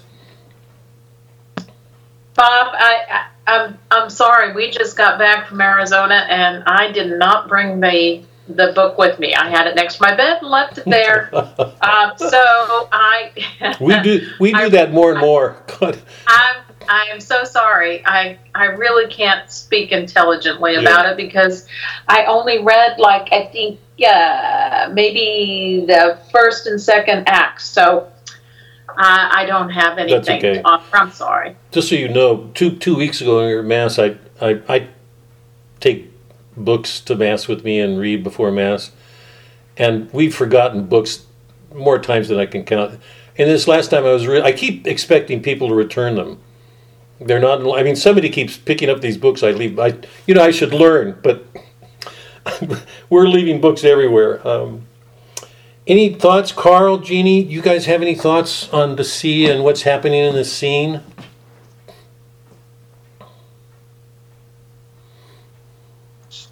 Bob, it seems like every time he goes to sea, there's a catastrophe of some sort, some major change in, in life in which direction he's headed. Yeah. It's, it is like the conduit by which change is introduced. Yep. Tracy, have a thought? Sue, anybody? It's a major symbol. It has a symbolic power to it. Um, it is the sea, but it's it's also something more. There was a point at which I was thinking in terms of the sea as a rebirth or a, a resurrection, a, a place to go from which to be reborn. Um, whether it was in terms of the directional push of the storms and what happened, or or the, the, the coffin in the water that came out, and so on. It, it seemed to be a place where um, it was almost mystical, where it was um, how to put it. It was a place where where the wrongs went to become right. Hmm. Um, Or were things that were going to get worse, did get worse, and somehow had something in them to get better. but good came out of it. Yeah, Yeah, right. I I tend to think of it. I mean, I, I'm glad for all your c- comments because I think they're all appropriate and fit. I tend to think of the sea as an image of grace. I mean, more to the point that Sue's. You know that. I mean, I the way you put it is just. An, I'm using one word to cover what you said. You know, with greater complexity and you fleshed it out better. Seems to me the sea is an image of grace. If you remember Dante, I, we've talked about this from the beginning when we did the Odyssey. Remember we've or the Tempest, but particularly the Odyssey or the Aeneid, but particularly the Odyssey. The sea is is that which man can't control, that presents a danger to him. Our home is not at sea. Sea is not our home, but it's where we have to go to change. So it's along the lines of what you know you were saying, Sue. It's um, we can't move on and grow if if that isn't a part of our experience. So it's it's necessary. And that, and Dante's description of the top of the Paradiso, or when sorry, when he enters the Paradiso with um, the paradise, the heavens with Pietro, he says, "Beware those of you who follow me um, in your bark, because the sea that we embark on right now is dangerous. It's not a place for people to take things lightly." The sea is a place of danger. It's a place of threats. It's where you face yourself. But something is given there. So it's an image of something out of which other things come, but you can't name it. It's fluid. It's beyond man's control. Remember when the Phaeacians tried to control the sea with their ships? they got buried. The sea is an image of something, a, a medium. I think it's Carl's word, if conduit. It, it's it's an image of the way in which grace moves in the world. So it takes you to a point that's difficult, um, a redirection, a change. It always involves the suffering. B- to go to Boethius's wheel, wheel, any any attempt to go to that still point is always going to present dangers because you're going to have to give up the things you hold on to. It's Lear at the Heath. So the the circle, the difficulty of the circle is it's an abstraction in real life, I mean, because remember, Shakespeare's a dramatist, he's showing us real life. To go to that still point asks things, changes. You're going to a darkness.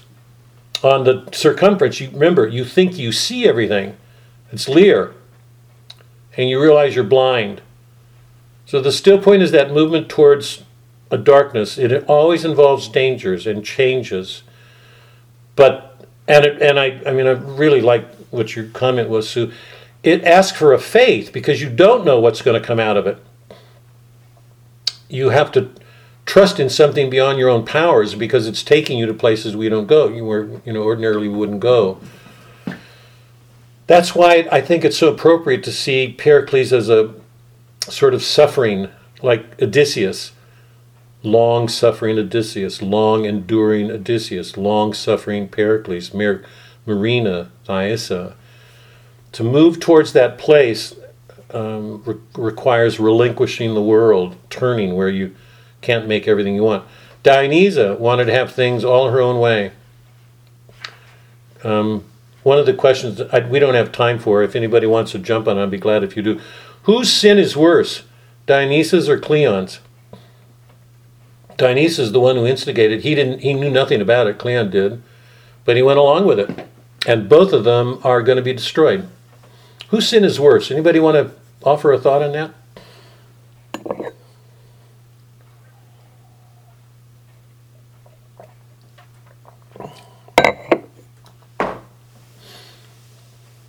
Dionysian or Dionysia is a figure who wants out of envy the, the fact that there's somebody there who puts her daughter in a shower um, shadow reflects on her because in her own pride she wants to see her daughter because she's her own pride as a parent is in her. She doesn't want to see him, anybody outshine her. It's what parents too often do. But she's willing to kill marina to protect that so um, but cleon goes along with her. You know you've got these images of people who like um, Goneril or Regan or Edmund who, you know, who want to create their own world and um, and Shakespeare answered that Lear. Here you've got it in Pericles and what's going on here. So I think the sea is um, is a combination of what all of you guys said. I I think it's important to see that in some ways it's an image of grace. It doesn't work with our way of working with things. Um, it puts us. I thought. I thought your way of putting it, Sue, is really good. It very often puts us in a way in, in a new direction in in which we're not comfortable or we're not familiar or don't have our bearings, and yet.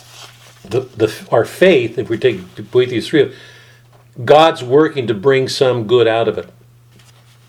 Do we have faith in that? Do we have, um, do we believe that and live it? Um, let's go to the very end quickly because we're. Um, he comes to the temple that, um, of Diana. You can turn to the last chapter. Um, Cerimon, the, the sort of magus figure, greets them. And when um, he does what Diana had told him to do, he tells the story. Um, Thais overhears it on our page 183, Act 5, Scene 3.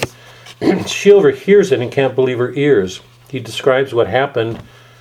Um, but her bitter stars brought her to Mytilene against those who shore riding. Her fortunes brought the maid aboard us where by her own most um, clear remembrance she made known herself my daughter.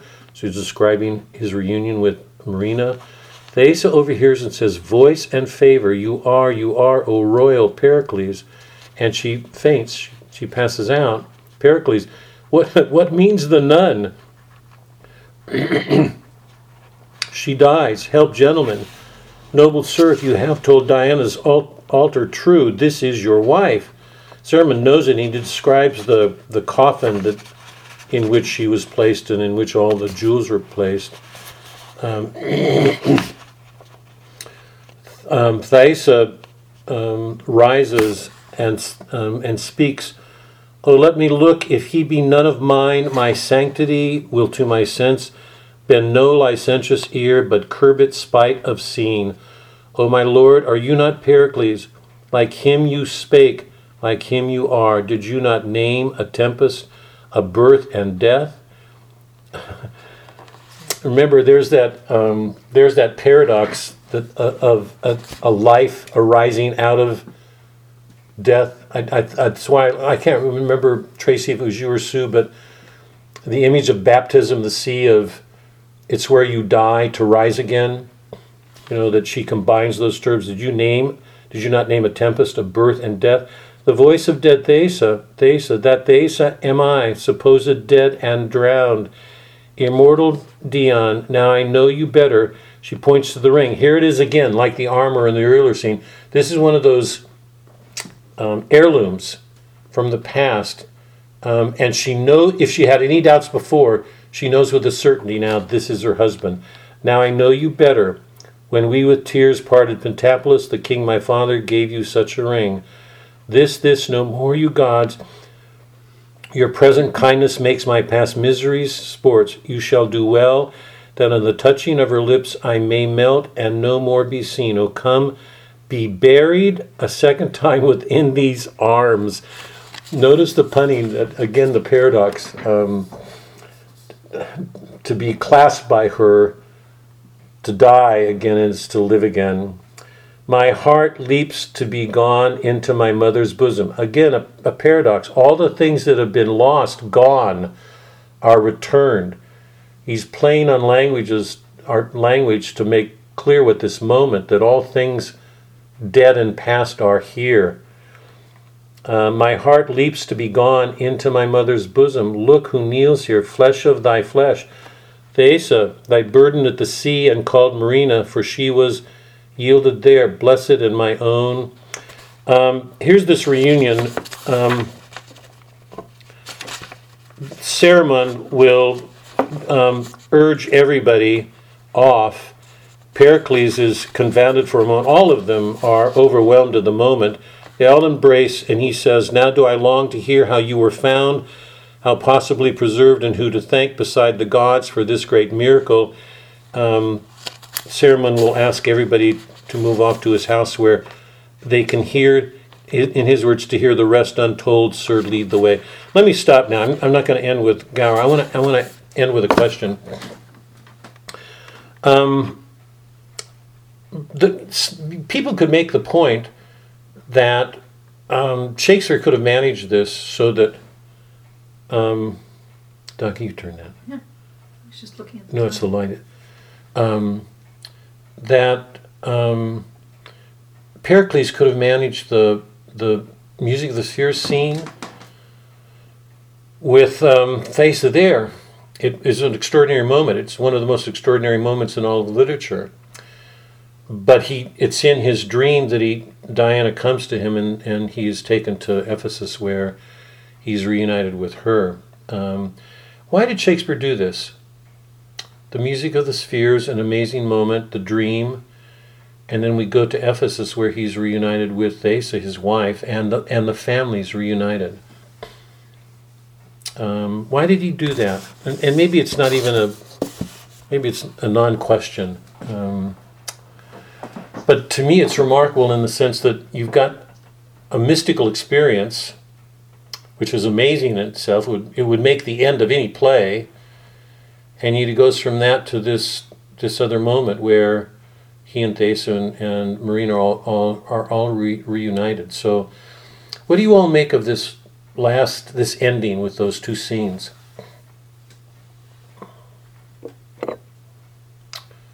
Maybe it's like um, the fullness of, like, uh, how do I say this? The fullness of the thing has to be complete.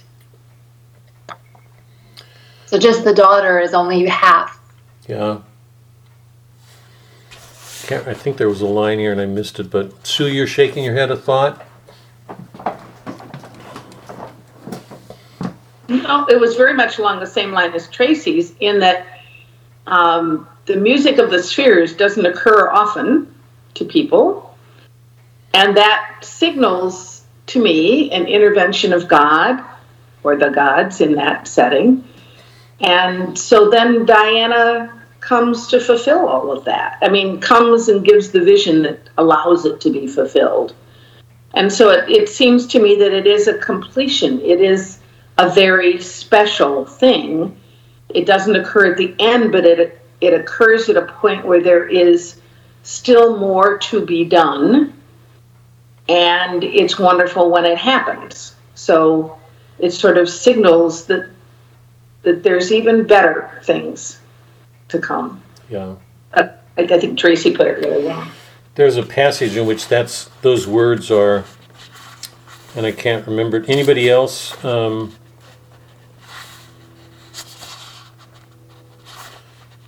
I can't. remember. Anybody else?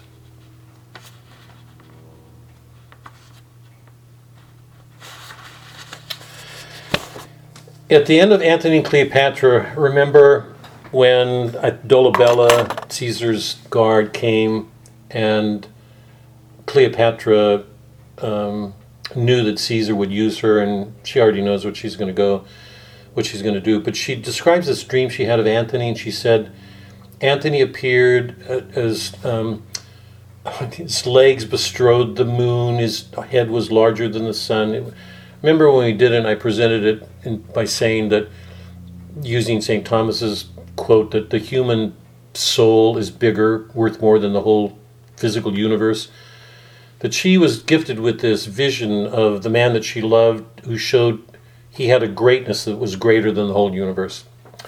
And I remember when we did the par- um, the, the end of the Paradiso, I remember ending it saying that I don't know of a greater affirmation of the human person because, in the modern world, the, the modern, the human person is so degraded. It's, it's made a thing, an ape. That wasn't so for Shakespeare. It wasn't true for Dante or Boethius. It's so Cleopatra had this vision of Antony bestriding the universe. It was just extraordinary. And she said the, something about the the winter a more of reaping. The more the more you harvested, the more you would reap. So it was a sense of some goodness not ending. Dante had the same image at the top of the Purgatorio when he leaves Vir- Virgil. uh, Beatrice arrives and Virgil leaves, and she appears. And if you remember in that scene, she looks at the griffin, who's a dual image of Christ. She's looking at the griffin. Dante looks at her and is overwhelmed at the moment because he said every desire he had was satisfied and it sent his desires on asking for more. So people have this, generally speaking, people have this view of heaven as static. Once you're in heaven, it stops. For these great writers, that's not so. Heaven is not static. It's, it's an endless joy in which every desire man has will be fulfilled, setting him on for more. And there's something of that, I think, to what's going on here, that once you've had that vision, there's a completeness, but it, it suggests there's more yet. You know, they're not in heaven. They're not with the music of the spheres. They've been reunited. It's a paradisal moment, but it's it hints that there's something more still. You know, not in this life. All that they've lost is returned, but it's a paradisal moment. It's a gli- It's a gim- a glimpse of something going on in nature that um, that can bring a person to this kind of fulfillment here through a grace, through a virtue. Um, I don't think I can add anything more to that. Any any comments? It's a it's a wonderful ending. It's um, it's the only ending that I know of that that is so completely human because it involves a human family, a, um, a husband and a wife, father and mother and a child. That's so completely human and mystical at the same time. Absolutely mystical. Fred, go ahead. I, I was just going to mention to everyone if they haven't seen it, but Oh, on yeah. Amazon Yeah. there's a there's a, a, a great presentation of the play Pericles by the Shakespearean troupe at at the Shakespearean Festival, and um, I, I think everybody would, would probably enjoy it a lot if they enjoyed the play. And I think one of the things that you they're really the actors are in it are really good, and, and I think one of the things that you really get a, a sense for in the play is that that euphoria that kind of culminates in the last in the last act where they all three finally get together and I think the play brings that out really well so I just thought I'd mention that to everyone if they thought they might want to see it I'm so glad. Um, thanks, Fred. I'm, I'm sorry because I meant to do that. When we saw each other at Mass on, on um, Saturday, Fred had mentioned I, I meant to do it, so I'm so glad.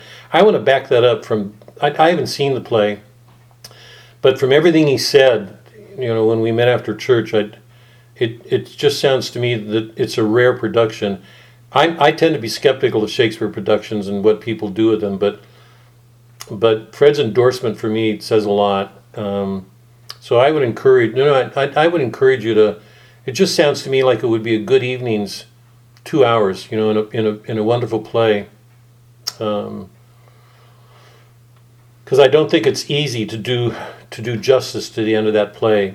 Rem, too many remarkable things are going on.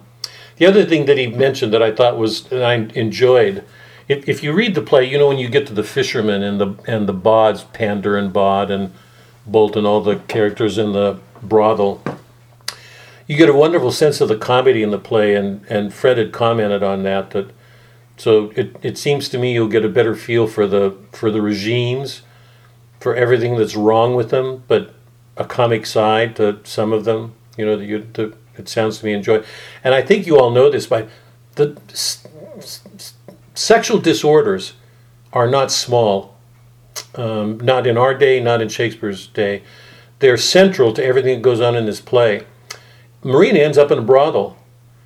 I, I don't think everybody would pick it up because I don't think everybody's as sensitive to the language. But Shakespeare, Shakespeare's sexual puns are everywhere. um, um, I, I'm assuming you'll pick them up if you're paying attention that the, that the characters will play to them. So there's a lot of good fun. Um, he, I mean, that that's another way of saying it. he's very down to earth. he accepts our body.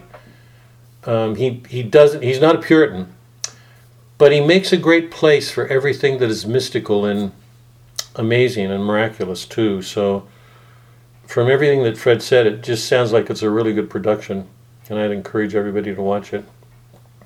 Any last thoughts or comments on Pericles?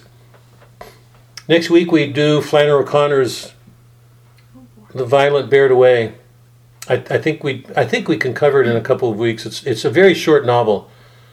Um, it's just it's not long at all. It's you could call it a very long short story. Um, she takes us back into the modern world, and um, you know my own plan. I, I, I mean I'm I'm open to whatever you want, but I think it's it's time for us to you know bring all this to a close. My my what I'd like to do after O'Connor is is do. Um, I think didn't we talk about the fellow Tolkien's the fellow Suzanne's been sitting on me for years to do this. So to do the trilogy, the the Lord of the Ring, I would love to do Eliot's four quartets somehow to the end. If anybody wants to do this, we can do that and then close with the gospel. You know, maybe do Mark, or or maybe a work by Chesterton, whatever you guys want to do. And, and it would be wonderful to do something by Chesterton. I'm not, not I'm not sure, but um, something like that to end to end our work together. But go ahead, Fred or Sue. Did both of you have something? I was, are we still going to do the violent bear it away? Right next week. Okay. Okay. Wait, you- wait, you said Wait. wise blood. Where are we? I said wise blood. Yes, which one are we doing? Oh no, I th- I'm sure I said violent bear it away. I don't know what I. We're doing violent bear it away. By the way, it's a passage from Matthew. It's really important. Um, the gates of hell will not prevail. You know, the violent bear it away. So she's she's got scripture. There's nothing explicitly scriptural about the play at all, but it's about something prophetic, and it's in the modern world. So Flannery O'Connor um, will will will locate us again in our time. We will come into our day and age. It's not a long work. I, I think we can do it in two meetings. We'll see, maybe three. I, but I'm planning. We'll see how everybody does. But we'll do that next week, and and then um, and then we'll think about doing Chaucer or Tolkien's Lord of the Rings if everybody's if everybody's game. Okay. So it's good to see you again. Debbie, it's good to see you. You are such a stranger. Good to see you. Um, you guys have a good, all of you, Karen, I'm saying this really seriously. All of you have a good Holy Week. I was so glad with the church shrouded last Saturday for Mass um, to enter into a darkness, uh, particularly with Eliot's poem, Dark, Dark, Dark. They all, you know, um, um, and I'll, I'll send you the uh, the uh, second section of uh, um, East Coker to read with Eliot's Wasteland. Read it this week, Wasteland? or I mean, sorry, God, Ash Wednesday. Um, finish Ash Wednesday. Read it. I think it's just a good a good poem to take into the last week of Lent. And I'll send you the third section of East Coker because it it fits so appropriately to this time of going into the dark. So. Um, I hope all of you have a blessed Holy Week, that the darkness is on you and you make a place for it and feel a joy in it somewhere. Okay? Have a- And have a blessed, have a Easter. blessed Easter. Yes. Blessed. That's from Suzanne and me both, so. And we'll meet Monday after Easter. And if, okay? Okay. See you guys in a week. Have a good Good Easter, all of you. Good night.